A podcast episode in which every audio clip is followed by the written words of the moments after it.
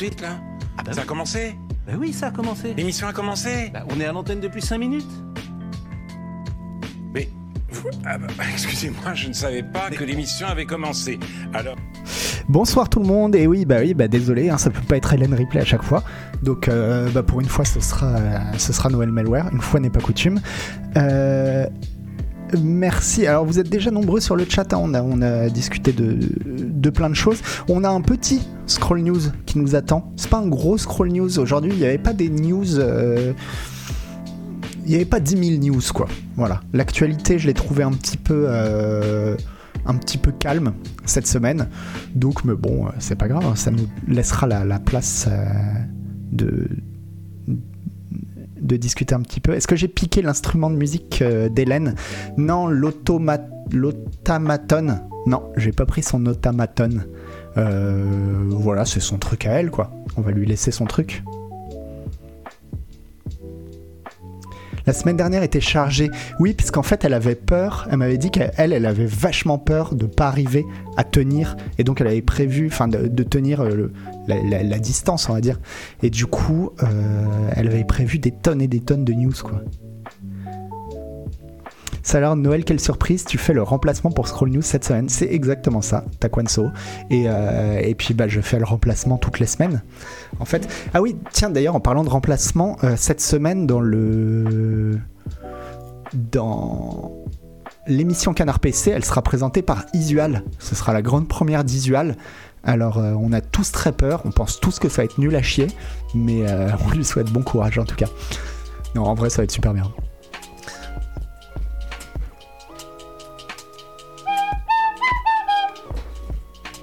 Et du coup, euh, merci Moeva. Et du coup, venez nombreux pour l'émission Canard PC. euh, ça, va être, ça va être trop cool. Ça va changer quoi avec Isual. Ça va être des quiz sur les jeux iso à l'isométrique, ouais, c'est ça quoi.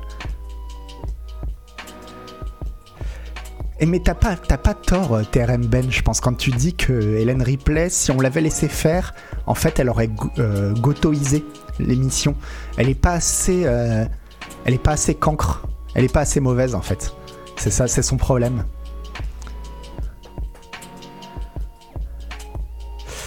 Alors, euh, on commence avec une toute petite news, ce sera vraiment juste pour rigoler.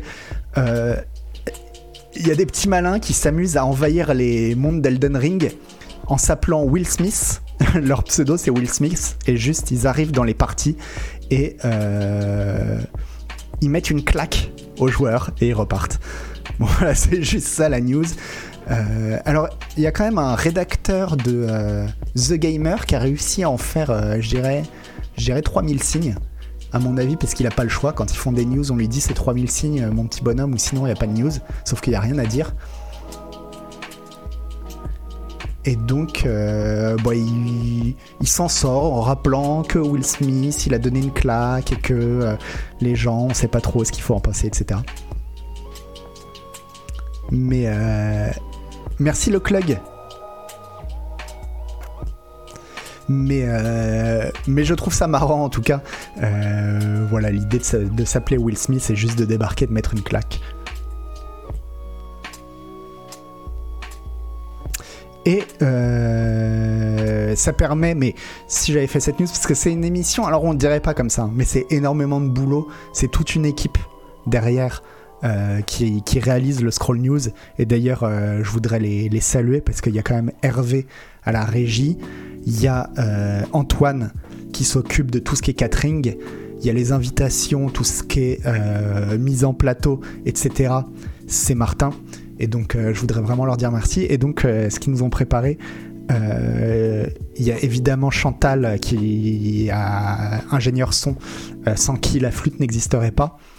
Et, et Philippe qui euh, nettoie la flûte avant chaque émission. Et donc, ce qui nous avait, ce qui nous avait préparé, merci à ce qui nous avait préparé euh, pour cette émission, c'est des news qui se suivent. Et hop, on parlait de Elden Ring et on parle encore de From Software. Regardez-moi ça, si c'est quand même bien fait.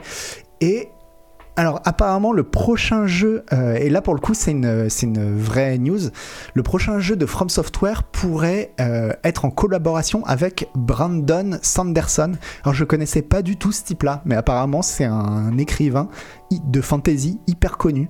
Genre euh, presque connu comme George Martin, enfin sauf qu'il a pas fait Game of Thrones. Mais alors les coiffeurs maquilleurs, non. Par contre, euh, bon, on aura compris qu'il n'y avait pas de coiffeur. À un moment donné, on n'avait pas non plus un budget limité et on s'est dit que la flûte, c'était quand même plus important que la coiffure, quoi. Un auteur mouif, ok.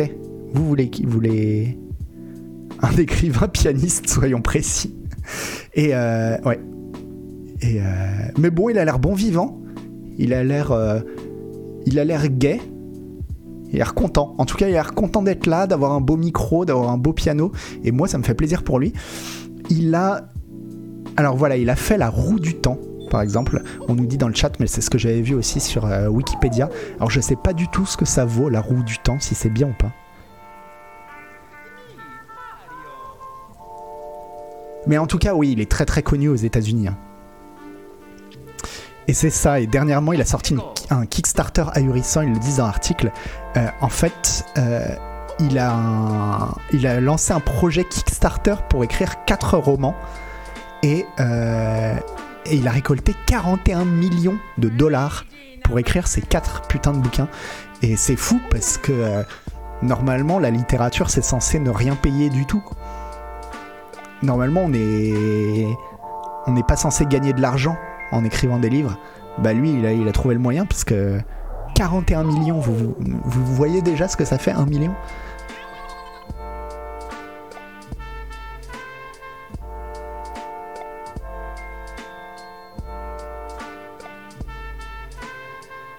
Ah, ok. Donc c'est pas lui qui a fait la roue du temps, on explique, il a juste aidé à finir et c'est ce qu'il a fait c'est les plus mauvais volumes. Bon bah super. Ah oui, il y a une série télé, ouais, c'est ça.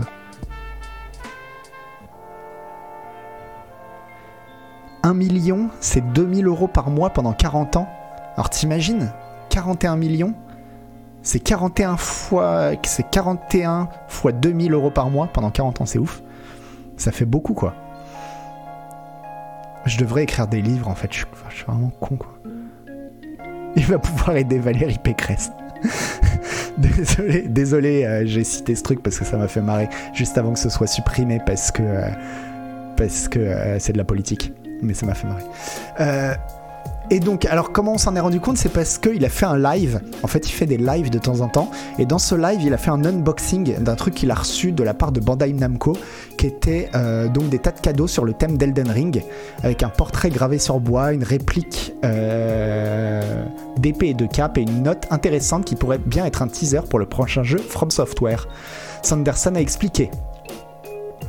Alors euh, c'est la traduction euh, Google Trad, hein. ça va être un petit peu... euh, Ça peu à l'arrache. Ils sont intéressés à peut-être faire quelque chose ensemble, c'est cela que je dis. Je le suis aussi en fait. C'est comme ça que je roule. J'ai en fait un pitch pour eux à l'arrière de ma tête, donc je vais peut-être devoir leur envoyer mon pitch et voir ce qu'ils en pensent. J'ai toujours un pitch pour tout, c'est le truc. Par exemple, si je devais un jour faire un jeu Soulsborne, que ferais-je? Vous savez ce qui s'est passé quand j'ai pensé? Je me demande ce que je ferais si jamais j'écrivais une histoire de Magic the Gathering. J'ai passé environ 4 ans à développer une histoire de Magic the Gathering, de sorte que lorsque Magic m'a contacté et m'a dit Euh, Tu veux écrire une histoire? Je me suis dit Bah oui, en fait j'en ai déjà une et je vais l'écrire. De la même manière, je me suis dit que ferais-je si je faisais un jeu du type Soulsborne? Évidemment, je ne peux pas décider cela, n'est-ce pas?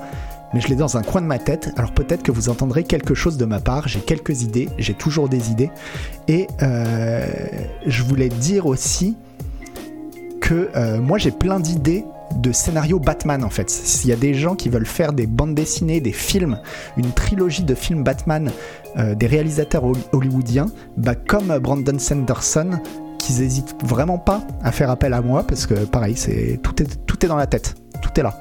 Voilà. Et euh, mais bon, en tout cas, c'est surtout parce que bon, je pense que Brandon Sanderson, c'est peut-être un bon écrivain, mais c'est surtout quelqu'un qui a bien compris comment faire de l'argent euh, sans foutre grand chose. Et du coup, euh, voilà, il va se faire 41 millions avec ses quatre bouquins. Et je pense qu'il a compris que être scénariste pour From Software, c'était un peu le bon plan, vu que vu le taf qu'a eu l'air d'avoir fourni euh, George Martin pour euh, Elden Ring. Donc euh, on sent la jalousie dans le discours de Malheur. À peine, à peine.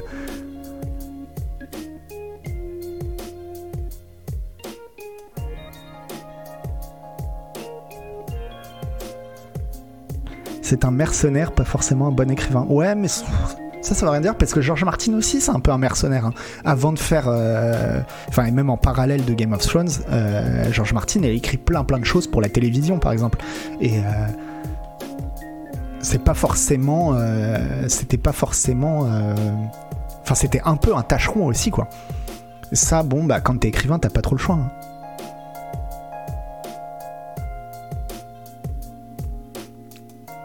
Non, non, mais en vrai, Traskov, moi je suis sérieux, hein, les scénarios de Batman, je les ai là, j'ai déjà.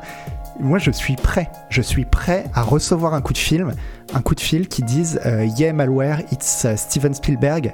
euh, I've got the right euh, for Batman, but I need a writer. Et, là, moi je suis. euh, je lui dis. euh, Spielberg, euh, Steven, don't move, don't move, euh, I'm here. I'm here for you, always. Non, non, mais en vrai, en vrai, j'ai des scénarios pour Batman.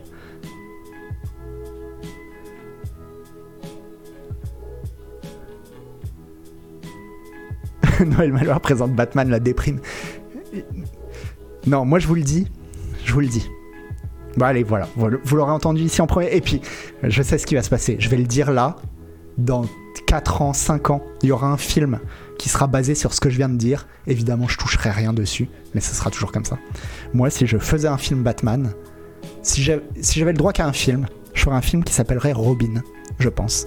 Qui serait sur le personnage de Robin et qui reprendrait un petit peu la thématique de Terminator 2, évidemment, de The Last of Us ou de Léon, c'est-à-dire le côté euh, adulte ultra badass qui euh, prend sous son aile un adolescent et les deux comme ça vont avancer euh, ensemble.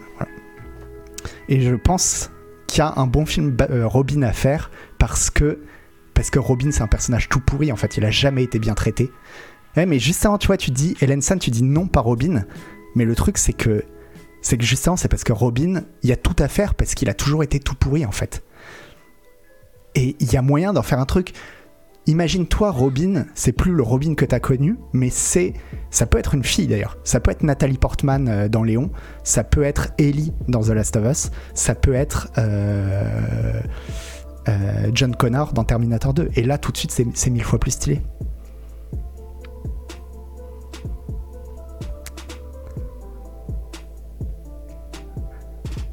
Voilà, mais euh, bon, bah, je sais très bien, je sais très bien que voilà, il va y avoir ce film dans, dans 5-6 ans, tout le monde dira c'est un chef-d'œuvre.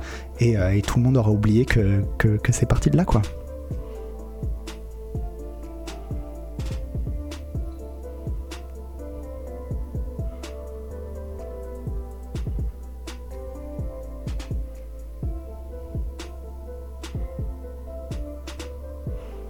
Donc à la fin, vu tes exemples, Batman il meurt, bah ouais. Et ouais, et c'est ça qui serait génial. C'est qu'à la fin, Batman il meurt. Enfin bref. Et euh, mais après j'ai plein d'autres idées, hein, parce que ça c'est pour un film. Je pense que ça ferait un bon film. Si je faisais une bande dessinée Batman, je ferais pas la même chose. pas la même chose. Et puis si je pouvais faire une trilogie Batman, alors là je ferais un petit peu différemment. Je ferais pas exactement pareil. Je ferais un Batman inspiré vaguement par Berserk. Voilà.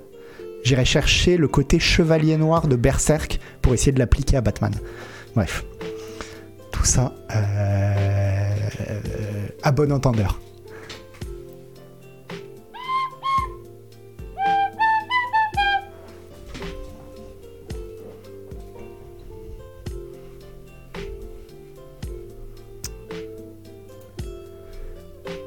Ah ouais, avec le Joker en Griffith, bah ouais, ouais. Mais ouais, c'est parce qu'il y a un truc qui a pas été hyper bien. euh, Je suis désolé, hein, le scroll news qui se transforme en Batman news, mais euh, il y a un truc qui a jamais été aussi, je trouve, pas suffisamment euh, exprimé, c'est le mythe du chevalier noir. C'est-à-dire que Batman, c'est le mythe du chevalier noir. Et je pense que ça peut être réhabilité comme ça, quoi. Au lieu de chercher à dire Batman, mais finalement, qu'est-ce qu'il pense, qui sait, c'est Bruce Wayne, etc. Non, non, Batman, c'est un mythe, c'est une légende, c'est un chevalier noir qui veille sur la ville. Et donc, aller chercher dans d'autres œuvres qui, sont, qui ont exploré ce thème du chevalier noir, comme Berserk, et pour en faire quelque chose. Bref. Euh...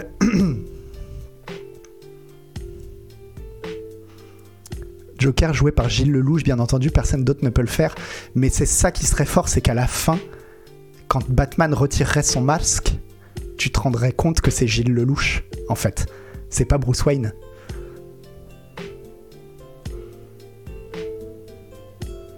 C'est qui le plus ancien d'ailleurs? C'est Batman ou Zorro? C'est Zorro, tonton Yo-Yo, parce que euh, Batman il est inspiré de Zorro, en fait.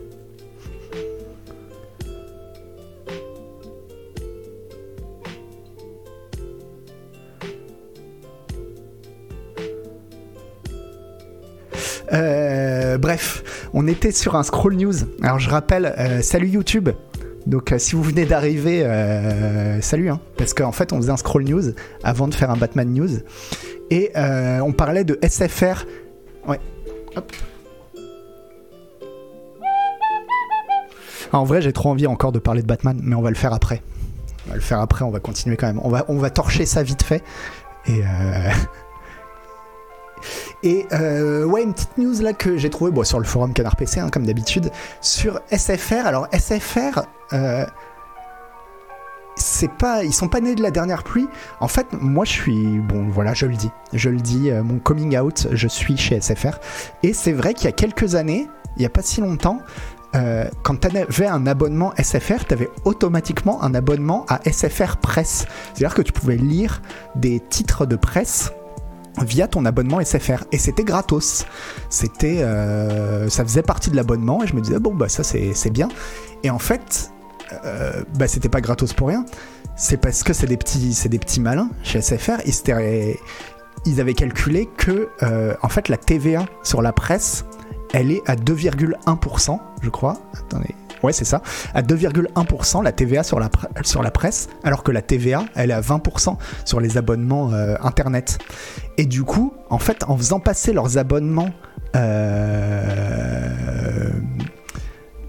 en, en incluant quasiment de force. Alors c'était pas obligatoire, mais en fait ils te ils t'incitaient tellement à avoir ce truc euh, presse quasiment gratos que euh, ça leur permettait de gruger la TVA et de payer que 2,1% de TVA au lieu de 20% de TVA.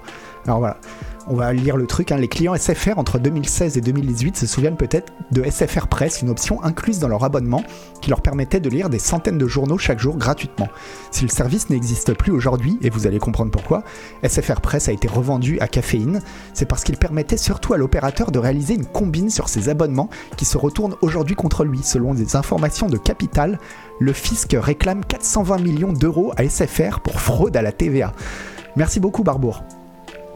Euh, Sur le papier, l'idée de SFR avec SFR Presse était redoutable. Les abonnements à la presse ne sont pas soumis à la même TVA que les autres abonnements, ce qui a permis à SFR de réaliser plusieurs millions d'euros d'économies entre 2016 et 2018. Là où un forfait mobile est normalement taxé à hauteur de 20%, un abonnement à SFR Presse ne doit l'être qu'à 2,1%. Ensuite, il, détaille un peu la combine, même si j'ai pas exactement tout compris. S'il était possible de s'abonner à SFR Presse p- séparément, et donc de payer 2,1% de TVA en toute légalité, l'opérateur avait eu l'idée d'intégrer l'option SFR Presse à toutes ses offres mobiles et fixes, y compris les moins chères. SFR Presse étant inclus par défaut, l'opérateur ne payait que 2,1% de TVA sur les 20 euros correspondant à l'option, soit le prix de l'abonnement au service de presse numérique. Il n'y avait aucune différence pour le client qui, grâce à une remise de 20 euros par mois, n'avait plus pas à payer plus cher pour obtenir SFR Presse. L'opérateur lui réduisait la part de la TVA à 20% dans ses forfaits ingénieux. Alors je vous avoue que je comprends pas exactement tout. Euh, Selon Capital, le fisc a notifié SFR en 2021 d'un nouveau redressement fiscal de 420 millions d'euros pour rembourser la TVA qu'il n'a pas payée. Plutôt fier de lui, SFR a plusieurs fois mis en avant les 20 millions d'euros par mois d'économie que cette combine lui permettait de réaliser, même si la réalité serait plutôt de 30 millions d'euros, toujours selon Capital. À l'époque de cette ruse de SF à l'époque, cette ruse de SFR avait créé de la jalousie dans le monde des télécoms qui avait piqué au groupe de Patrick Drahi son idée. Orange Bouygues. Le ministre de l'économie avait interdit cette pratique en 2018, ce qui avait conduit à SFR à revendre son activité SFR Presse. Interrogé par le Sénat, Patrick Drahi reconnaissait alors qu'il n'avait plus d'intérêt pour son bouquet de presse numérique. Et je trouve ça... Enfin, en fait, moi, ce qui me fascine là-dedans, c'est qu'on dirait une fraude, mais une fraude d'arnaqueur, quoi. Une fraude à la taxe carbone, une fraude aux avions renifleurs, quoi. C'est vraiment un truc d'arnaqueur, quoi. Et c'est... Enfin, c'est fou parce qu'on sait qu'il y, a des tonnes et des tonnes de combines pour gruger le fisc, pour euh, faire des évasions fiscales, etc. Mais là, mais ça, sonne vraiment comme un truc de, de, barbouze, quoi. Et, euh, et, et enfin, vraiment, je trouve que ça, ça, remet un peu euh, certains milliardaires, en tout cas, à leur place, à ce qu'ils sont vraiment, quoi. C'est-à-dire des.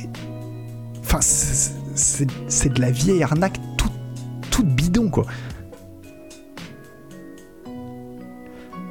on appelle ça de l'optimisation. Alors en général, justement, l'optimisation, c'est quand même un petit peu plus compliqué, Fratus, tu vois, c'est un petit peu plus quand même des montages où faut passer par voilà, par d'autres sociétés écrans qui font des tas de trucs, alors que là, mais c'est juste une fraude à deux balles, quoi.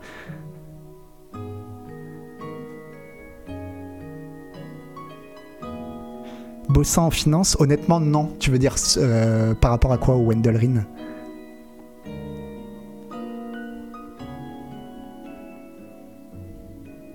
ils étaient sûrs de se faire piquer avec ce truc Bah, pas forcément, parce que si c'est légal, s'il y a personne. Euh, enfin bon, apparemment ça ne l'est pas, parce que ça pue trop à l'arnaque, quoi. L'optimisation, c'est pas plus compliqué que ça. Ah, ok. Bah, j'imagine que ça dépend. Ouais, il doit y avoir des trucs. Euh, les trois quarts des montages sont aussi ridicules que ça. Ok, bon, bah, je veux bien te croire, mais bah, moi, je trouve ça fou, en fait. Je trouve ça. Dans ce cas-là.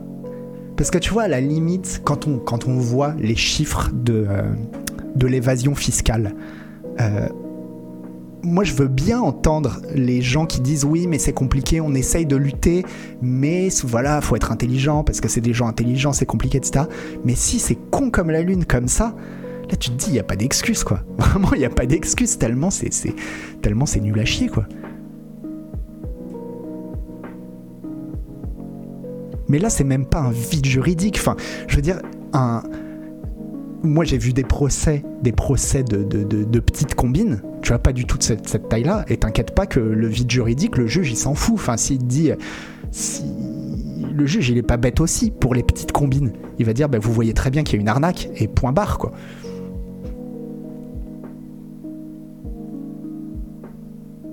Faut juste le savoir, c'est tout. Mais c'est tellement pas compliqué, quoi. C'est tellement pas compliqué de s'en rendre compte. Ils ont bien dû se rendre... Surtout s'ils s'en vantaient, quoi.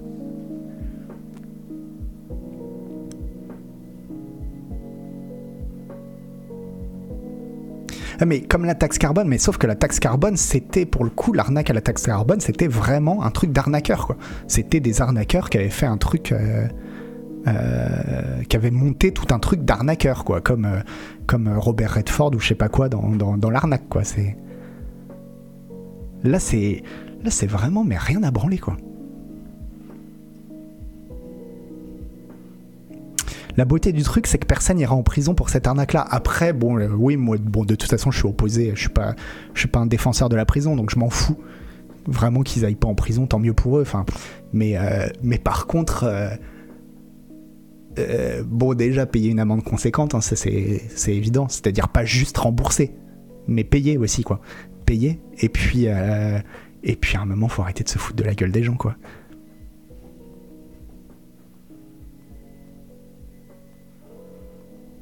Mais je sais pas si vous avez vu aussi la vidéo sur les. Bah, à propos d'arnaque, si vous avez vu la vidéo là il y a pas longtemps sur. Euh, ah, mais je crois que j'en ai déjà parlé dans un scroll news de la chaîne de Sylvain.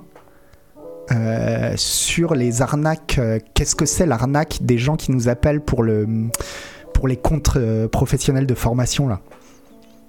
Et, et bon, c'est intéressant. C'est vrai que c'est intéressant hein, de, voir les, de voir comment ça fait. Mais franchement, l'arnaque des comptes, professionnels, de formation, ils se font beaucoup plus chier que là, SFR s'est fait chier pour son truc. Hein. Mais vraiment, c'était. Euh, on va dire qu'il y a de la presse dedans, et du coup, c'est de la presse, on paye plus de TVA, mais c'est. Comment ça a pu passer, quoi?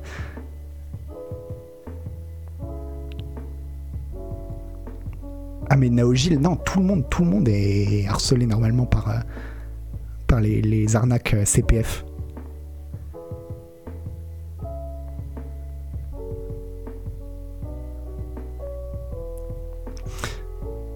Ouais, pour les CPF, c'est ça. Il y a du légal et de l'illégal, mais même surtout, il y a beaucoup de légal. Mais c'est du légal en essayant de contourner un peu. Enfin, c'est du légal, c'est de la zone grise, quoi. Mais là, euh, là, SFR, pour moi, ils sont même pas dans la zone grise, quoi. Ils sont dans la zone. euh, tu te fous de notre gueule, quoi. Ah, c'était pas sur la totalité du forfait. Ok. Mais c'est pas hyper bien expliqué, je trouve. La partie où c'est expliqué, là, dans l'article, bon, je l'ai relu plusieurs fois hein, pour essayer de comprendre en détail. Mais. euh,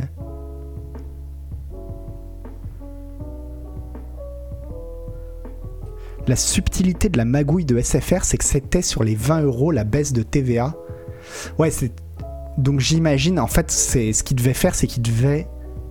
Enfin, en tout cas, moi, ce que je ferais si je voulais faire ça, c'est tu surfactures le service et du coup, tu payes pas de TVA dessus. Alors qu'au final, toi, le service te coûte. euh, normalement, tu devrais le proposer à 5 euros, mais tu le vends 20 euros. Et en fait, la différence, c'est ce que tu, tu baisses dans le prix du forfait. Enfin, bon, en gros, c'est tu. C'est ça, ils étaient largement surfacturés, voilà. Mais bon, c'est la même chose, quoi.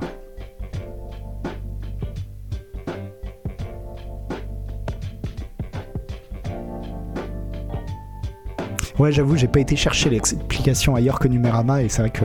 Mais bon, ouais.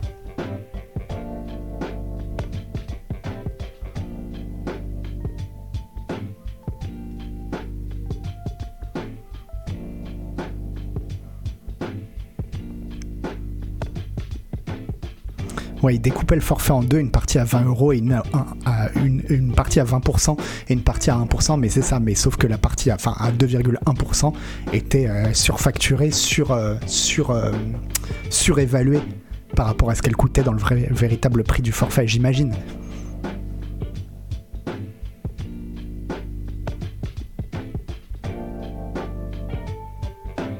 Voilà, donc euh, bon, enfin c'est pas beaucoup plus mal, enfin c'est ça change ça change rien. En vrai, c'est pas plus malin quoi. Euh, bref.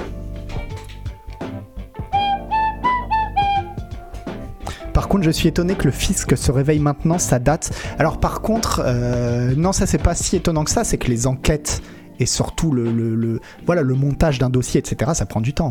Ça prend du temps, on a une, justice euh, qui est en grande difficulté en France, hein. on, a une des, on a une justices en Europe les moins bien euh, dotées en termes de moyens, donc euh, donc c'est pas, c'est pas étonnant que les choses prennent du temps. Quoi.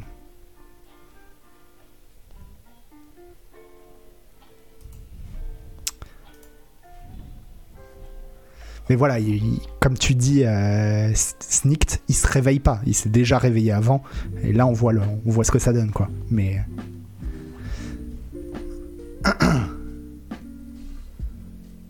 Alors, euh, en parlant de petites, euh, de petites magouilles, alors, désolé, c'est vrai que ça n'a pas un lien. euh, on n'est pas sur du lien délirant avec le jeu vidéo hein, aujourd'hui, mais je sais pas. Bon, j'ai trouvé que.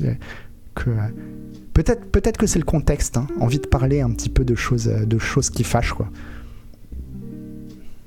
Mais bref, on était sur Amazon. On passe de SFR à Amazon. Euh, alors en fait, les employés d'Amazon, ce qu'il y a, c'est que Amazon, ils ont fait une sorte de réseau social pour leurs employés, dans lequel les employés peuvent, euh, peuvent discuter et échanger des trucs, etc. Pour qu'ils se sentent mieux au travail. Sauf que, apparemment, ils auraient toute une liste de mots. Alors c'était pas encore acté, c'était pas encore fait, mais toute une liste de mots qui seraient bannis sur cette application, euh, sur ce réseau social interne d'Amazon. Et, euh, et les mots bannis, ils font rêver quoi. Alors je vous lis un petit peu la news. Euh, encore une fois, c'est de la traduction Google Trad, ça va être tout pourri.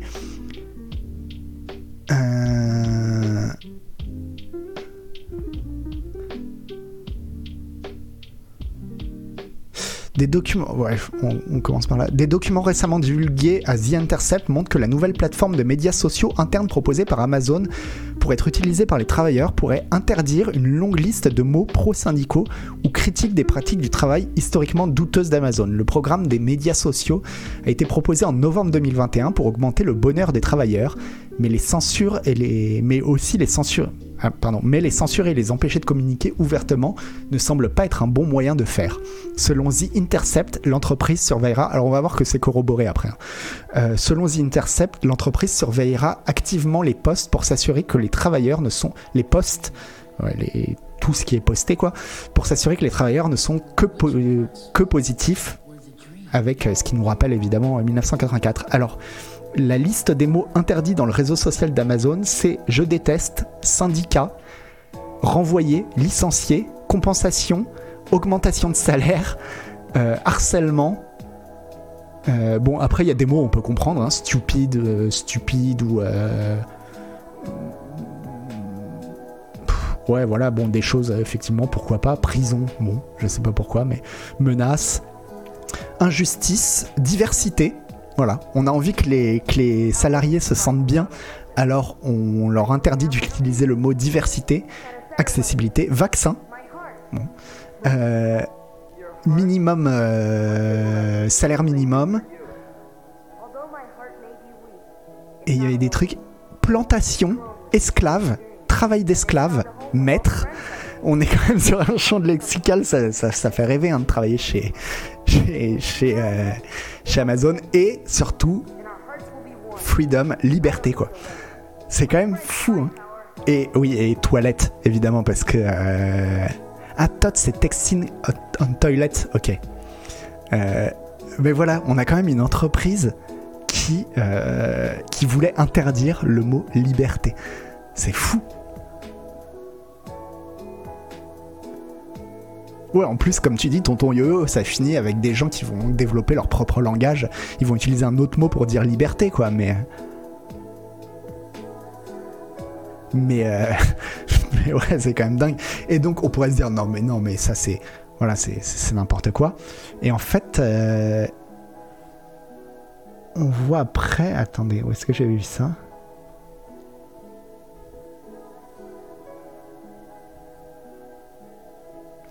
Voilà, la porte-parole d'Amazon, Barbara euh, M. Agrate, a déclaré à propos de la liste divulguée Ce programme particulier n'a pas encore été approuvé et pourrait changer de manière significative ou même ne jamais être lancé du tout.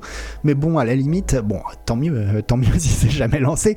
Mais rien que le fait d'avoir ne serait-ce que songé à interdire le mot liberté sur un réseau social, sur le réseau social de ton entreprise, c'est quand même un sacré délire, quoi.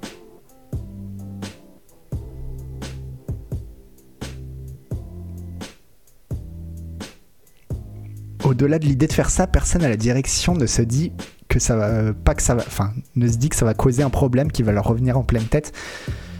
Bon, ils avaient pas envie que ce soit divulgué, hein, ça c'est sûr. Peut-être que ça aurait pu ne pas l'être, mais euh,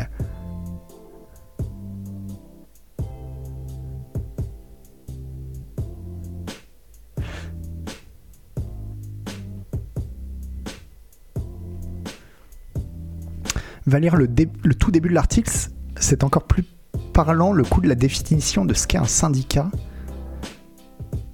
Bah, justement, je l'ai pas lu tout à l'heure parce que, enfin, j'avais déjà lu l'article. Les syndicats sont des organisations qui peuvent négocier collectivement pour l'amélioration des conditions de travail des travailleurs. Bon, bah ça, on sait. hein. Euh, en tant que telles, les entreprises ont tendance à les haïr ou à les craindre, surtout aux États-Unis, même en diffusant des publicités Twitch anti-syndicales. Les travailleurs d'Amazon dans un entrepôt à New York sont entrés dans l'histoire en devenant le premier syndicat de la multinationale géante de, euh, Jeff Bezos, et cela semble avoir plongé l'entreprise dans un effondrement. Eh, merci Gilles Merci Gilles Stella. Gilles Stella que, euh, aussi que j'espère qu'on aura bientôt dans une émission Canard PC. En tout cas, merci beaucoup. La dernière fois, on avait fait un, raid combiné avec Gotos vers, euh, vers chez Gilles Stella pendant qu'il était en train de nous raider lui-même. Donc, euh, et merci Lupus euh, 7.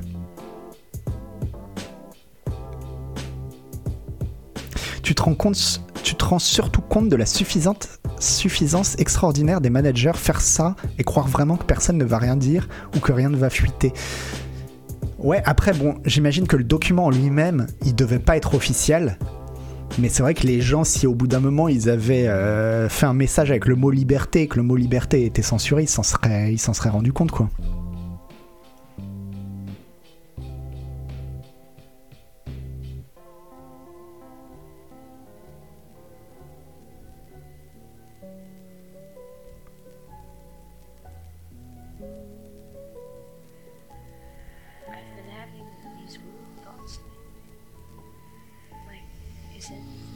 Euh, mais on va continuer de toute façon sur Amazon parce que ah attends il faut que ça charge. Voilà. Euh, parce qu'on va en apprendre plus un petit peu plus donc sur cette histoire de syndicat. Alors euh, Quelques jours seulement après que les travailleurs euh, d'un entrepôt de Staten Island à New York ont voté en faveur de la création du premier syndicat Amazon aux États-Unis. Donc c'est pour ça hein, que Amazon en ce moment ils sont un peu, ils, ils sont un peu comme ça. Euh, les organismes de réglementation des valeurs mobilières ont autorisé un vote des actionnaires sur une enquête sur son traitement des travailleurs d'entrepôt. Euh, mais la victoire du syndicat dans l'entreprise n'est cependant pas chose faite. Amazon a déposé une objection. Attendez, hop une objection jeudi à l'effort réussi de l'organisation à New York. En gros, euh, voilà, le syndicat a été créé, mais euh, Amazon, la direction d'Amazon dépose des, des, je sais pas comment ça s'appelle, si c'est des litiges ou je sais pas quoi, mais en tout cas, euh, voilà, fait des recours en justice pour empêcher la création du syndicat.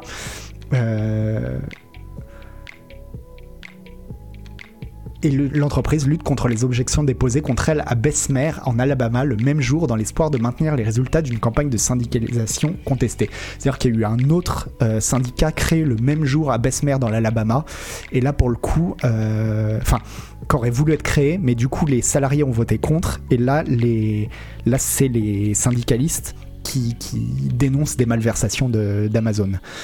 Euh, Les régulateurs du travail, quant à eux, ont déclaré jeudi qu'ils chercheraient à interdire le type de réunion antisyndicale obligatoire utilisée par Amazon pour dissuader les travailleurs de voter pour la syndi- syndicalisation. Euh, Donc là, on euh, il reparle donc du fait, le premier, euh, le premier coup, c'était d'interdire des mots comme syndicat, toilette, salaire vital, augmentation de salaire, travail forcé, plantation, grief ou diversité, ou je le répète, liberté. Vous imaginez, c'est quand même... euh, Enfin, nous, on, vit dans un pays dont la devise, c'est liberté, égalité, fraternité, et d'un coup, on dirait, non, en fait, la devise, c'est égalité, fraternité, parce que liberté, on n'a plus le droit.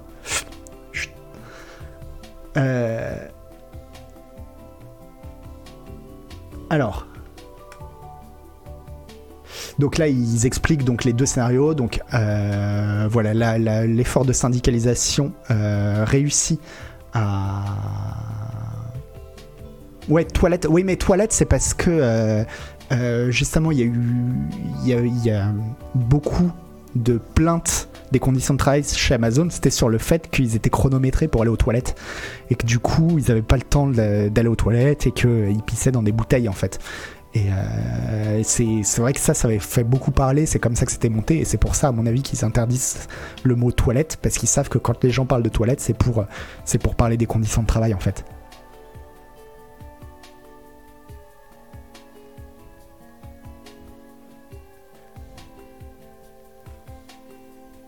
Euh, donc voilà, à New York, euh, effectivement, il y a eu la création de ce syndicat, mais Amazon euh, conteste. Ils disent que, en gros, ils accusent les syndicalistes d'avoir forcé les employés à avoir voté pour la création du syndicat. Et bon, voilà, il y a différents, différentes plaintes. Évidemment, les syndicalistes disent que c'est absurde. Et donc, euh, dans l'Alabama, euh, c'est l'inverse. C'est exactement l'inverse, c'est-à-dire euh, il y a un syndicat qui n'a pas pu être créé, et là, c'est les syndicalistes qui, accusent Amazon en fait de- de déloyauté en fait. Donc parmi les accusations, par exemple, Amazon aurait licencié un employé qui apparaissait euh, dans la littérature pro-syndicale et qui s'est prononcé en faveur du syndicat lors de réunions obligatoires. Évidemment, c'est complètement interdit normalement. Euh, Une autre objection affirme que les agents d'Amazon se sont engagés dans la surveillance des organisateurs syndicaux en visitant les domiciles des organisateurs. Euh, bon, faut, bon, évidemment, tout ça, faut voir si c'est vrai, hein, mais. Le plus grave cependant est l'affirmation du syndicat selon laquelle, la veille de l'échéance des bulletins de vote par correspondance, Amazon a menacé un employé de fermer l'entrepôt si le vote de l'organisation réussissait. Ouais, voilà, de, dire aussi aux employés si vous vous syndiquez, de toute façon vous avez plus de boulot parce que nous on ferme, on ferme l'usine, quoi. Euh, Mais surtout, ce dont se plaignent les syndicalistes, c'est surtout qu'en fait, euh, Amazon oblige ses employés à des, des réunions antisyndicales obligatoires. C'est-à-dire, vous devez euh, aller obligatoirement à cette réunion où pendant une heure, on va vous expliquer pourquoi euh, adhérer à un syndicat, c'est le mal absolu, quoi.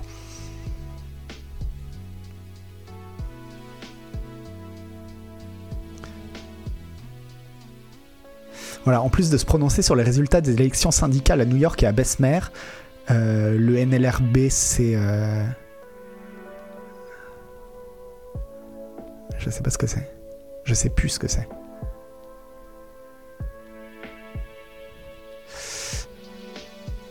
Peu importe. Euh, peut peser sur les réunions antisyndicales obligatoires, également connues sous le nom de réunions d'audience captive organisées par Amazon et d'autres employeurs dans lesquelles ils encouragent leurs employés à voter contre l'organisation collective. Euh, Voilà. Mais bon, bref, en tout cas, euh, ouais, ça a l'air vraiment bonne ambiance. hein. Bonne ambiance chez Amazon, quoi. Et pour le coup, euh, ça, j'ai l'impression quand même que qu'en France, ça pourrait pas se passer comme ça. Peut-être je suis naïf, mais j'ai l'impression quand même qu'en France, euh, euh, pour ce qui est de le, on est quand même un peu plus protégé euh, du point de vue syndical, quoi. Pour l'instant. Mais mais ouais, aux États-Unis, on voit à quel point c'est la guerre, quoi.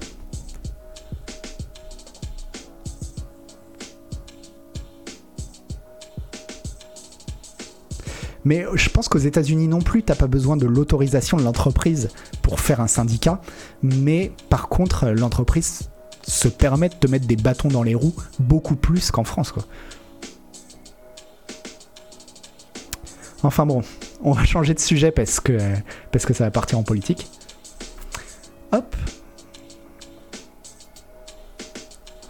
Désolé pour les modos, je sais que c'est les sujets qui fâchent, mais en fait c'est des tests. Moi c'est des tests que je fais pour vous les modos, c'est pour que euh, c'est comme ça vous pouvez faire, euh, vous pouvez nettoyer quoi.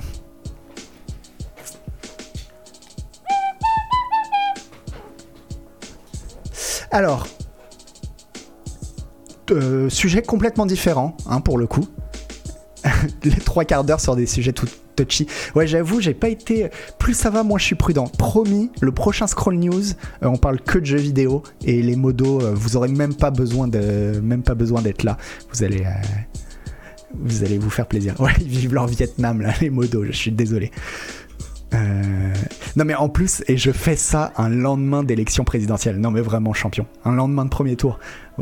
Vraiment, j'en ai fait des conneries dans ma vie, hein, mais celle-ci est belle. Je suis désolé. Je suis vraiment désolé, euh, les modos. Bref, on va parler de The Witcher 4, voilà, du jeu vidéo, du jeu vidéo, du jeu vidéo. Euh, donc c'est des projects, c'est des projects, qu'est des projects ou c'est des projects, tiens je vais dire c'est des projects, mais maintenant je suis trop habitué à dire c'est des projects, j'arrive plus à dire c'est des projects. Euh, c'est des projects expliquent un petit peu pourquoi, je sais pas pourquoi j'ai pris cette news en fait, elle est nulle. Euh, ils expliquent pourquoi est-ce que euh, le prochain euh, The Witcher sera réalisé avec l'Unreal Engine 5 plutôt qu'avec le Red Engine qu'ils utilisaient habituellement. Et ben, et ben, sans surprise, c'est parce que ça va leur faire gagner un temps. Moi, je l'aime bien cette news. Oui, ça va leur faire gagner un temps fou. En fait, surtout, en fait, moi, ce que j'ai appris dans cette news, c'est surtout qu'apparemment, l'Unreal Engine 5, il est vraiment, vraiment pensé monde ouvert, en fait. Et, euh, et aussi, on apprend que c'est plus, vraiment Epic qui est venu draguer euh, CD Projekt, notamment en faisant une euh, vidéo de démo où on la voit ici. Hop, j'enlève le son. Tac. On la voit ici, une vidéo démo de ce que peut donner un monde, euh, un open world médiéval. Comment c'est facile de créer un open world euh, médiéval fantastique avec l'Unreal Engine 5. Et, euh, et, notamment dans ce truc-là, ils avaient montré à un moment, je crois qu'on le voit, je sais pas à quel moment, mais ils montrent un panneau avec marqué recherche tueur de monstres. Enfin, un truc qui fait directement un gros wink wink à The Witcher voilà, le but c'était, euh, on voit que dès le début ils avaient envie que que, que CD euh, se saisissent du, du truc quoi.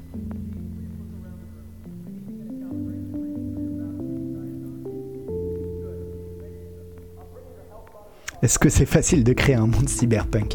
Euh, ben, ben, Je pense que oui. En, fait, je pense que oui parce que euh, enfin, on voit qu'il est vraiment, euh, le moteur est vraiment axé monde ouvert au sens large.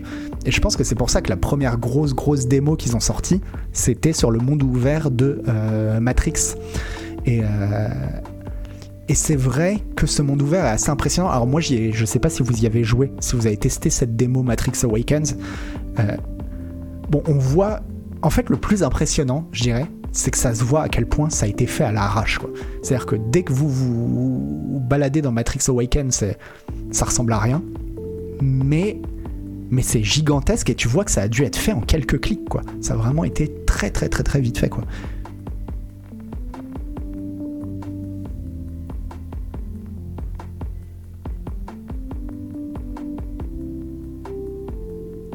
Merci Dédouille.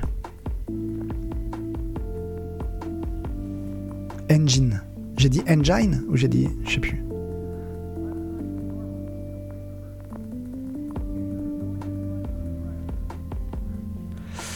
Ouais, c'est ça, Snake, ils ont fait exactement comme l'auteur de tout à l'heure.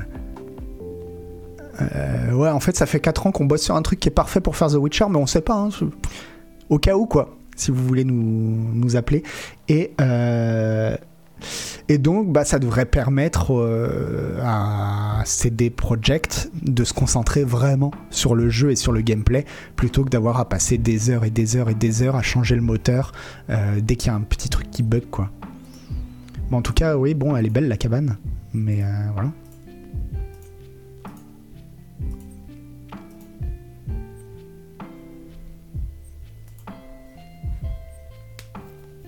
Merci Kirou.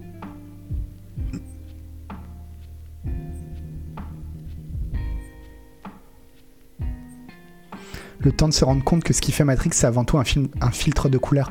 Euh, ouais, tonton Yo, quand je dis que la démo elle est impressionnante, c'est pas tant sur le côté Matrix, parce qu'on s'en fout, mais c'est sur le fait que, effectivement. Euh,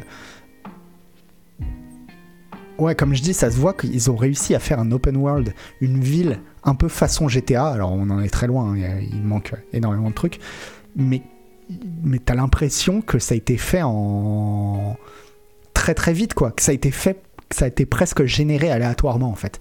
Et c'est ça qui est assez fou. C'est tu te dis si un truc comme ça est généré de cette qualité est généré aléatoirement, bon bah après il suffit d'avoir juste une équipe qui va corriger tout ce qui va pas à l'intérieur quoi. Mais, mais, mais tu gagnes un temps fou.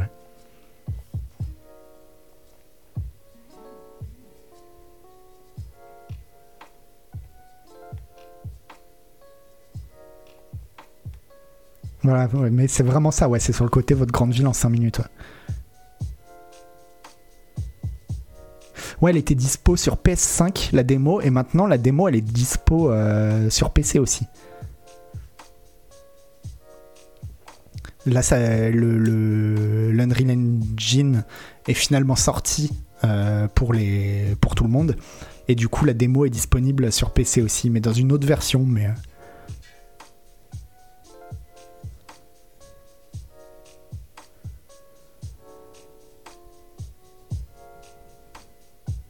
le didacticiel, c'est pour faire les jeux pour Agbu. Ouais, c'est clair que là, euh, là, ce qu'on est en train de regarder, ça pourrait être la démo du nouveau euh, Unreal Engine, ou ça pourrait être le dernier jeu qu'a testé Agbu. C'est vraiment exactement la même chose. Ouais, niveau DA, c'est hyper générique, mais euh, Dieu vomi, le boulot des ingénieurs d'Epic, c'est pas d'être des artistes. C'est te filer un outil c'est te filer la palette de couleurs, et puis après, c'est toi l'artiste, quoi. Mais euh, full screen, non, je le mets pas full screen parce que de toute façon, c'est pas ultra, pas ultra impressionnant là ce qu'on voit. Mais moi, je vous le dis, hein, moi, à chaque fois qu'il y a un nouveau moteur, euh, un nouveau Unreal Engine, moi, la seule chose que j'attends, c'est euh, les 3-4 vidéos YouTube de euh, on a refait Zelda Ocarina of Time sur le nouveau Unreal Engine et regardez comme c'est fou. Et imaginez si Mario 64 était sorti en 2022 oh là là c'est dingue. Voilà. C'est les seuls trucs qui m'intéressent donc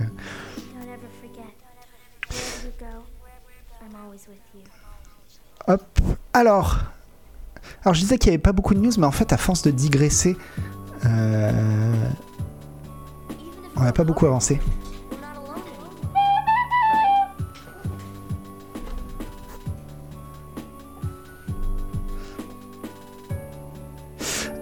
Euh, bon, vous avez dû voir passer ça. Il y a euh, Remedy et Rockstar qui trouvent un accord pour réaliser un remake pas un remaster, hein, un remake des deux premiers Max Payne. Ce sera un seul jeu.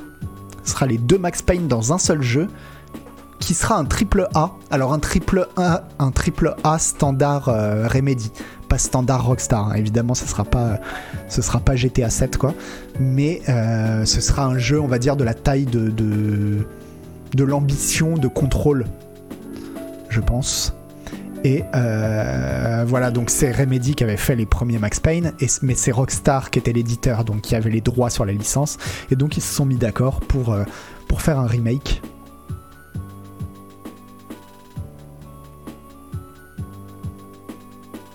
Et c'est vrai que euh, ouais, si vous voulez voir les Max Payne, Isual a fait les trois Max Payne en, en, stream. Vous pouvez les trouver sur la chaîne de replay de Canard PC.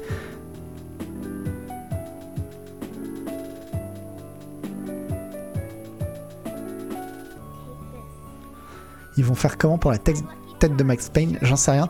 Mais du coup, bon, le, seul truc, c'est euh, après l'article de Kotaku, c'était ça la vraie question, c'est en fait, est-ce que il faut faire des remakes de jeux vidéo Et le journaliste de Kotaku, lui, il dit non.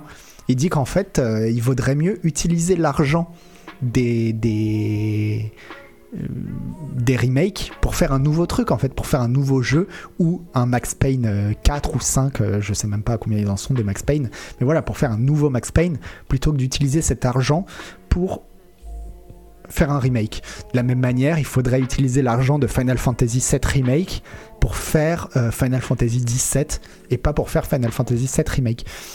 Et moi, je suis pas complètement d'accord avec ça en fait.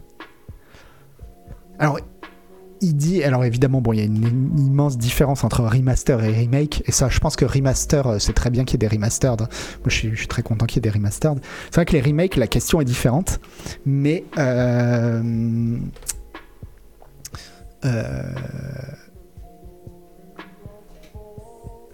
pense que c'est, je pense que c'est une mauvaise chose.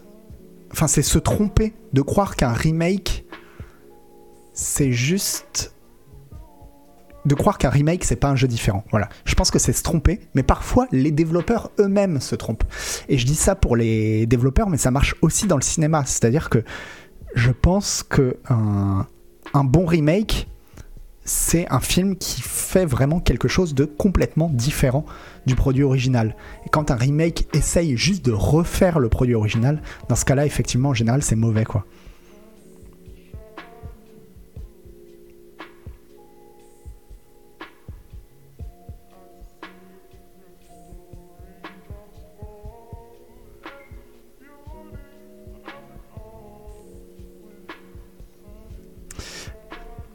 Euh, donc lui, alors qu'est-ce qu'il explique hmm. Ma première pensée en lisant tout cela était waouh, c'est beaucoup d'argent pour refaire quelques jeux qui n'étaient pas si populaires et qui sont toujours disponibles et jouables aujourd'hui. Ma deuxième pensée a été peut-être que cet argent Et ce temps aurait pu être dépensé pour créer un nouveau jeu Max Payne à la place, ou même un nouveau jeu vidéo entièrement. Euh, vous n'avez pas besoin de me dire pourquoi cela se produit. Je sais pourquoi les éditeurs veulent vendre des jeux vidéo, mais ne veulent pas prendre de risques. Donc les remakes de classiques avec des marques de confiance sont un pari plus sûr. De plus, si vous voulez tester les eaux avec un nouveau public potentiel, pour voir comment une propriété plus ancienne peut résonner avec une foule plus jeune, c'est une bonne façon de faire. Alors ça, évidemment que euh, l'intérêt marketing d'un remake, bon, il est, il, est évident. Mais... Euh, Est-ce que j'ai un exemple de bon remake? Mais j'en ai plein des exemples de bons remakes. Mais déjà, euh, déjà, je trouve que Final Fantasy VII Remake. Alors, le problème, c'est que euh, il est pas fini, donc on sait pas. Mais l'idée est bonne. Justement, ils essayent pas de faire un remake qui soit juste comme le premier jeu. Ils essayent de faire autre chose. J'ai cru comprendre que les remakes de Resident Evil 1 et 2, je les ai pas fait, et 3 ou 2 et 3, je sais plus. Enfin, j'ai cru comprendre qu'ils étaient bien. Euh, au cinéma, j'ai plein d'exemples de remakes qui déchirent. Euh, Scarface de Brian De Palma, c'est un remake. Euh... Bon là, il y en a. j'ai pas d'autres exemples à brûle pour point, mais je sais qu'il y a plein plein de films que j'aime qui sont des remakes, quoi. True Lies, ouais, True Lies c'est un remake de la totale et il est trop bien. Euh, The Thing c'est un remake. La Mouche, je savais même pas que c'était un remake. Euh, enfin voilà, pour moi, il n'y a, aucun souci. Mais d'ailleurs, il y a le Fossoyeur de film qui avait fait une bonne vidéo là-dessus. Sur euh, est-ce que est-ce qu'il y a trop de remakes, est-ce qu'il faut arrêter les remakes, etc. Non, non, en fait, il y a des tas, des tas et des tas de remakes qui sont vraiment, vraiment très bien, quoi. Tant que c'est conçu pour dire tant que c'est pas juste un lifting, voilà, tant que c'est pas un lifting euh, où on essaye de faire la même chose, mais sans, euh, sans comprendre qu'une œuvre s'inscrit dans une époque, l'époque où elle a été conçue, et que donc quand on fait un remake, il faut, penser que ce remake doit s'inscrire dans une autre époque, qui est notre époque. Si on pense pas ça, on se plante. Mais euh, ouais, l'armée des douze singes, bon, est-ce que c'est un remake? Parce que c'est un remake d'un court métrage, donc. Euh.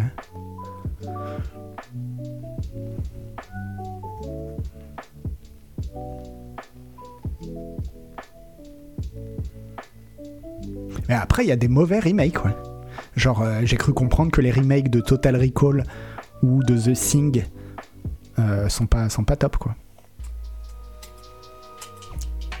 Pourquoi tu te sens seul, Setski Parce que tu dis que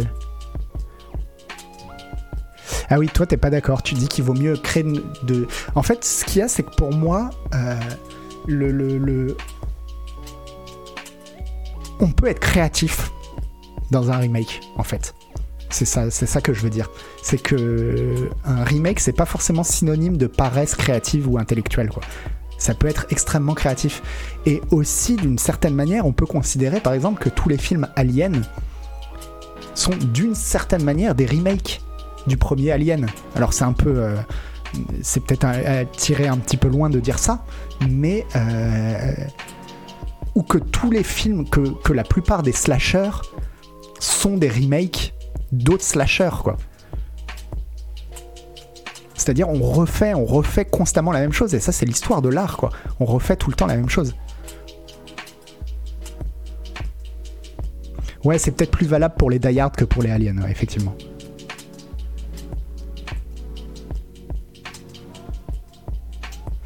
C'est ça. Pour Alien, ce serait plutôt Alien 3 qui est un remake du 1 et Alien 4 qui est un remake du 2 presque. Mais. Euh... Ouais, Terminator 2, un remake tout pourri. Non, mais respecte-toi, Frédégon. Mais peu importe, ce que je veux dire, c'est que. C'est que. Il y a des tas de remakes qui sont pas du tout synonymes de paresse intellectuelle.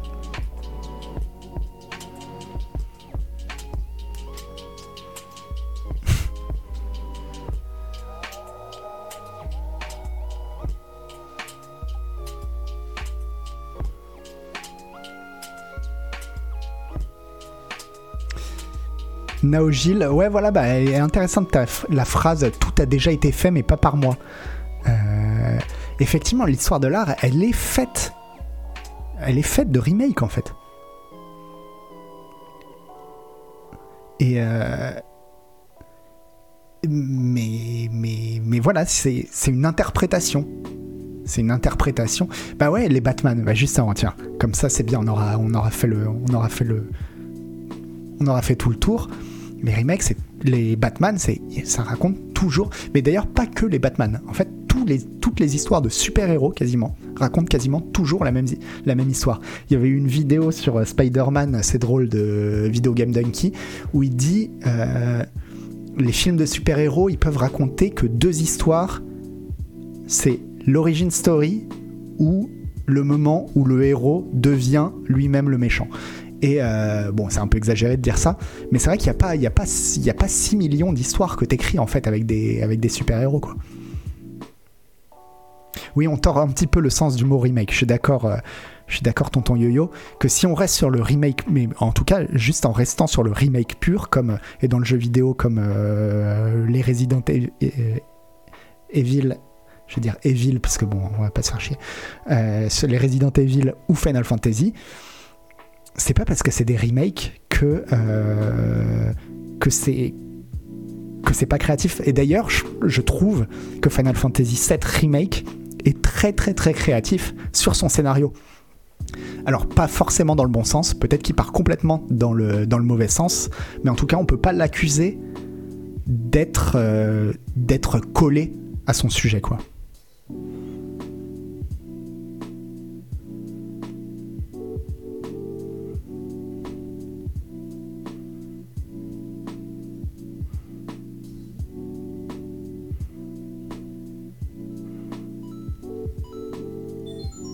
Faut quand même garder le scénario, non Sinon, où est le remake? Bah. euh, Enfin, tu gardes la plupart, en général, tu gardes la plupart des éléments du scénario, mais aussi t'en changes souvent quelques-uns. hein. Euh, tu peux, tu peux changer des éléments du scénario parce que justement le- le- l'œuvre originale était axée dans une époque et donc elle avait un message à faire passer qui était un message qui correspondait à cette époque. Et puis les années ont passé le message que tu veux faire passer euh, par ta nouvelle œuvre c'est plus exactement le même. Et donc tu peux modifier légèrement le scénario quoi.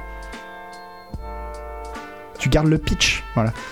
Peut-être un petit peu plus que le pitch mais mais mais mais t'as pas à si justement tu fais du remake forcément juste à la lettre, à mon avis, c'est là où tu te trompes. Et bref, si je parlais aussi de tout ça de remake, c'est parce que euh, Square Enix a déposé euh, Tactics Ogre. Alors ça tombe bien parce que moi je l'ai jamais fait Tactics Ogre, alors que voilà, je vous ai dit mille fois à quel point j'étais fan de Matsuno. Et ben ce sera l'occasion. Justement, j'attendais un remake euh, ou enfin plutôt un remaster là pour le coup pour pouvoir me faire Tactics Ogre, qui était donc les, le jeu qu'avait fait Matsuno juste avant Final Fantasy Tactics. Et, et justement, enfin c'est pas étonnant, en fait, Squaresoft, enfin Square Enix, eux ils sont dans une logique vraiment de faire revivre leur âge d'or avec à la fois des titres comme euh, Triangle Strategy ou euh, Octopath Traveler qui sont pas pour le coup des remakes ou quoi que ce soit, mais qui essayent de, reproduire la vibe des jeux euh, Square de l'âge d'or. À la fois, ils sont sur une logique de remake avec euh, euh, Final Fantasy euh, 7 Remake, et à la fois, ils sont sur des logiques de remaster. En tout cas, ils sont à fond dans le côté. Ils ont bien conscience qu'ils ont eu un âge d'or et que cet âge d'or, il faut, euh, il faut cap- capitaliser dessus. Et franchement, bah, je suis très très content qu'ils fassent ça. Alors j'espère que euh, ça aura le droit à un meilleur traitement parce qu'apparemment le Chrono Cross, le, le remaster de Chrono Cross est pas top. J'espère que, là ce sera mieux fait. Mais, euh, mais en tout cas, bah ouais, bah, du coup en voyant ça, je me dis en fait c'est sûr qu'à un moment donné on va avoir le droit à un remastered de Xenogear ou de Vagrant et de Vagrant Story. Et vraiment je les attends quoi.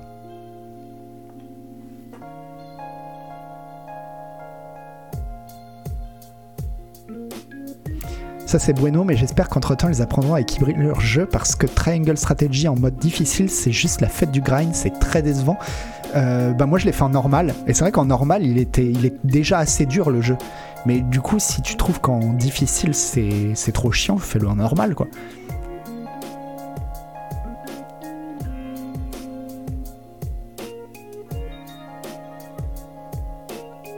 Pour moi, un remake, c'est Diablo 2 remake. Tu peux passer de l'ancienne version à la nouvelle d'un clic.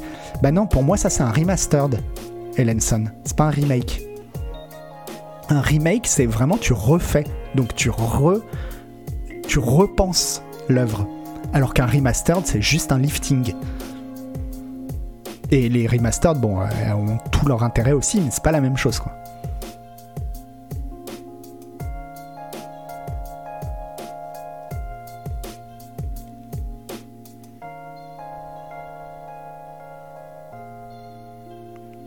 Ouais, tu dis, ouais, comme sur Monkey Island, euh, bah Monkey Island, c'est des remastered, c'est pas des remakes. C'est vraiment exactement le même jeu, quoi. Un remake, c'est différent, c'est vraiment euh, d'essayer de penser le jeu différemment. Et pour le coup, c'est vraiment ce que fait Final Fantasy, Tech, euh, Final Fantasy VII Remake. Il essaye de, de, de, penser le jeu différemment, de se dire en 2021 ou 2020, qu'est-ce que ce serait Final Fantasy VII Et c'est pas la même chose que ce que c'était en 97, quoi.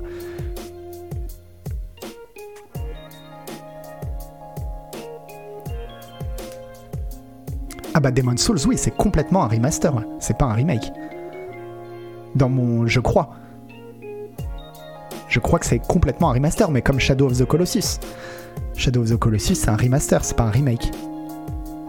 Voilà, c'est ça, comme tu dis, tonton yo-yo, un remaster, c'est une restauration d'une œuvre. Exactement. Alors Demon Souls, j'ai pas fait le jeu de base mais je crois qu'il n'y a aucune différence entre euh, Demon's Souls, le jeu de base, à part graphiquement, esthétiquement, je crois qu'il n'y a aucune. Euh,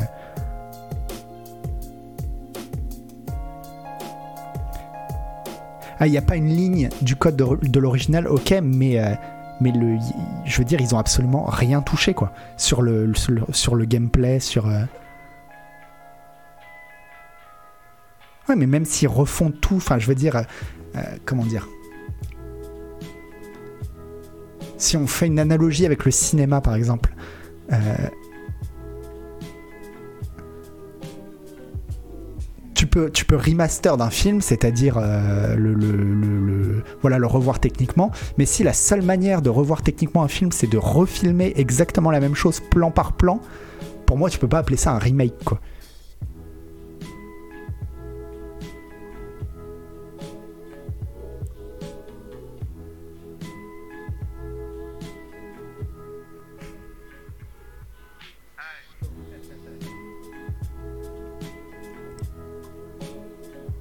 Ah non, bah ouais, ouais, non, c'est vrai que bah, ouais, pour le coup, on n'est pas sur la même définition, j'avoue. Que non, pour moi, un remake, il faut que l'œuvre soit quand même un poil différente, quoi. Au moins, au moins un peu différente de, de l'œuvre originale. Et même plus elle sera différente, mieux ce sera en général.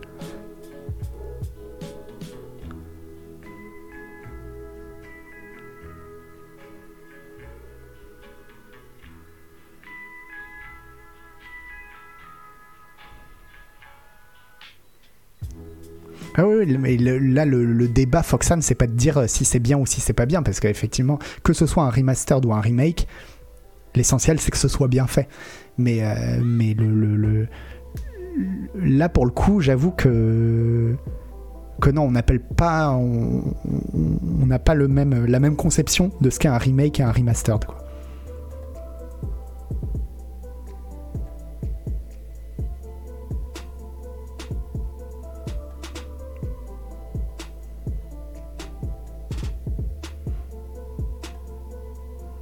C'est ça, comme, euh, comme tu dis, sneaked, on est sur deux définitions différentes. Il y a une, définition qui serait refaire à partir de zéro, ce qu'ils ont fait pour Demon Souls, ce qu'ils ont fait par exemple pour euh, Yakuza Kiwami, Yakuza Kiwami 1 ou Kiwami 2, et puis une autre euh, définition qui serait repenser l'original. C'est vrai que moi j'étais plutôt dans cette logique de repenser l'original. Mais, euh, mais effectivement, ouais, c'est le fait de pouvoir dire que Demon Souls ou Yakuza Kiwami sont des remakes. C'est vrai que ça se dé... Enfin, c'est. En, vrai, je pense que vous avez raison.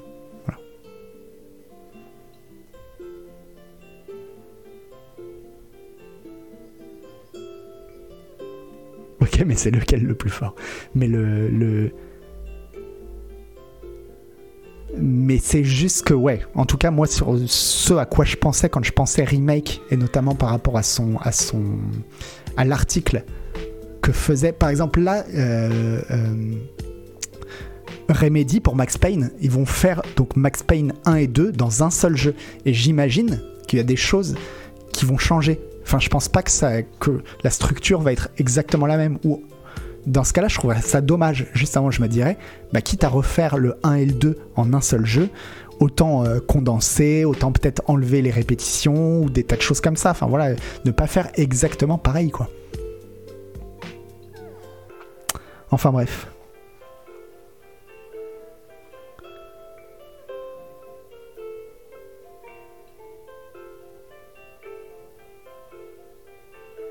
Donc Director's Cut ou Final Cut. Ah mais ça c'est pas...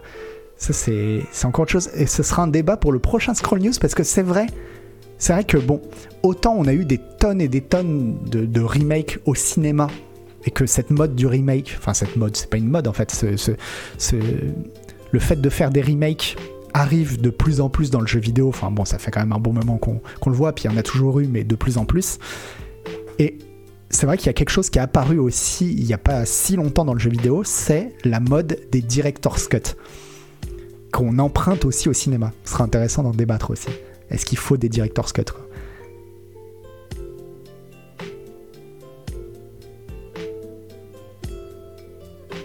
Eh ben justement, tu vois, Naogil, euh, prenons le pari. Prenons le pari, Naogil. Tu dis généralement, quand on sort un mix de deux jeux, on sort les deux jeux séparément avec un écran de sélection. Ça, dans le cadre d'un remaster, oui. Euh, moi, je te parie, et on verra. Rendez-vous, on se donne rendez-vous dans 10 ans, même jour, même heure, même temps, je sais pas quoi. Je te parie que Max Payne, le, la nouvelle, euh, le remake de Max Payne, il n'y aura pas d'écran de sélection, ce sera vraiment un seul jeu qui sera pensé différemment. Je pense.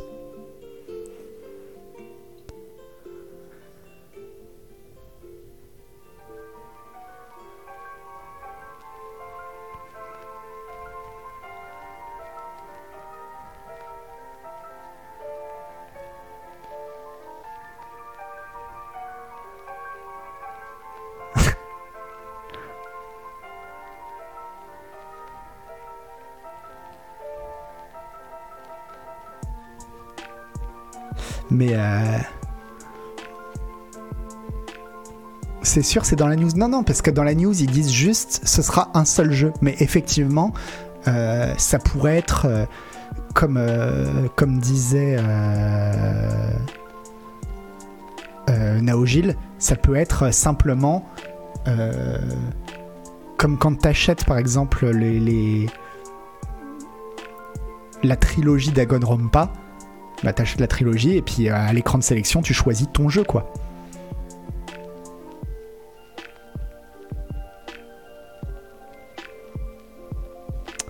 Enfin bon bref, il est déjà... euh, Ah oui mais non, euh, j'avais oublié de vous mettre... euh, Ah il y avait encore une news. Ah oui, bon, je suis désolé pour les testeurs euh, Q&A d'Activision, mais euh, Activision a, transformé ces testeurs euh, Q&A qui étaient des emplois précaires en CDI. Et euh, Scroll News, est-ce que c'est un remake ou un remaster de la matinale de Gotos? On voit qu'on est plus sur une logique de remake, c'est-à-dire c'est la même chose, c'est le même concept, c'est la même histoire, mais c'est vraiment pensé différemment et plus adapté à son époque voilà, comme ça c'est bien parce que là tu peux comprendre vraiment le truc. C'est penser dans une logique différente en se disant euh, on n'est plus en 2021 quoi. On n'est plus en 2021, les références ne sont plus les mêmes, les, les, les, les attentes ne sont plus les mêmes, les questions sociales ne se posent plus pareil. Et donc, euh, et donc on est plus sur un vrai remake le message est différent. Voilà, l'émotion qu'essaye de faire passer le, le- le spectacle, c'est plus du tout la même, quoi. Euh, ouais, si. Alors, la. Hop. Alors, attendez. Je vire la zik. Juste, on se termine quand même avec la bande-annonce. euh, la bande-annonce, comme à chaque fois. Alors, la bande-annonce, voilà. Le meilleur jeu, je pense que ça va être le meilleur jeu Assassin's Creed. Jamais sorti. Vous avez le son Keep your friends close and your enemies closer as we play Uno like Vikings. Travel to new lands as for the first time in Uno history. The board is part of the adventure. Et ben franchement, je pense qu'il y aura plus de gameplay dans ce Uno Assassin's Creed que dans euh, Assassin's Creed Valhalla. Voilà, c'est dit.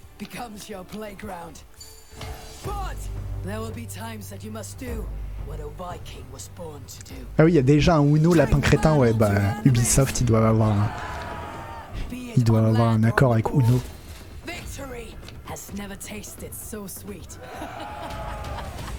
Uno Valhalla, available now in Midgard. Voilà, c'était, ça valait vraiment le coup euh, de regarder cette bande-annonce. Mais euh, non, en vrai, euh, non, en vrai, c'est de la merde. Enfin, parce que quel intérêt de jouer à, au Uno sans sans ses potes, quoi. Enfin, en ligne, je comprends pas en fait. Ouais, la veste a été retournée pour les jeux Ubi, mais ça, c'est euh, depuis euh, Horizon euh, Forbidden West. C'était la goutte d'eau. C'était la goutte d'eau qui a fait que, que ça passe plus.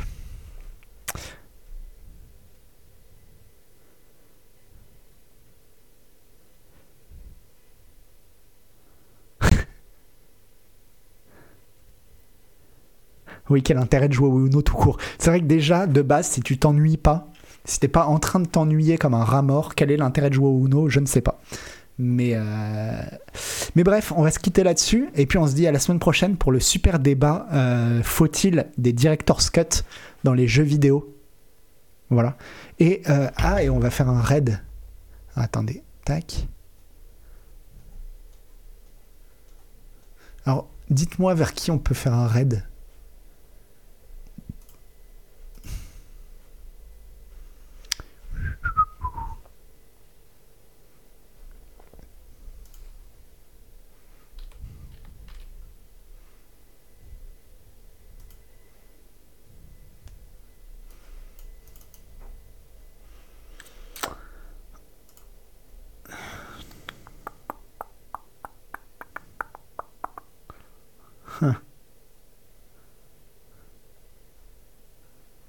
Euh, fibre tigre. Ou Paulinette, ouais. Ouais, merci beaucoup les modos. Hein. Merci, merci euh, infiniment les modos. Allez, chez Fibre Tigre. Euh, elle s'appelle comment la chaîne? Que je fasse pas d'erreur cette fois.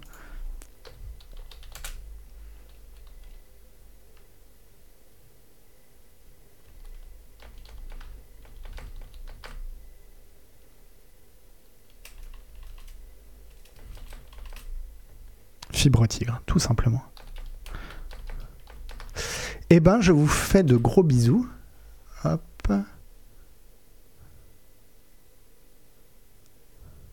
Ok, c'est bon, c'est parti. Trop bien.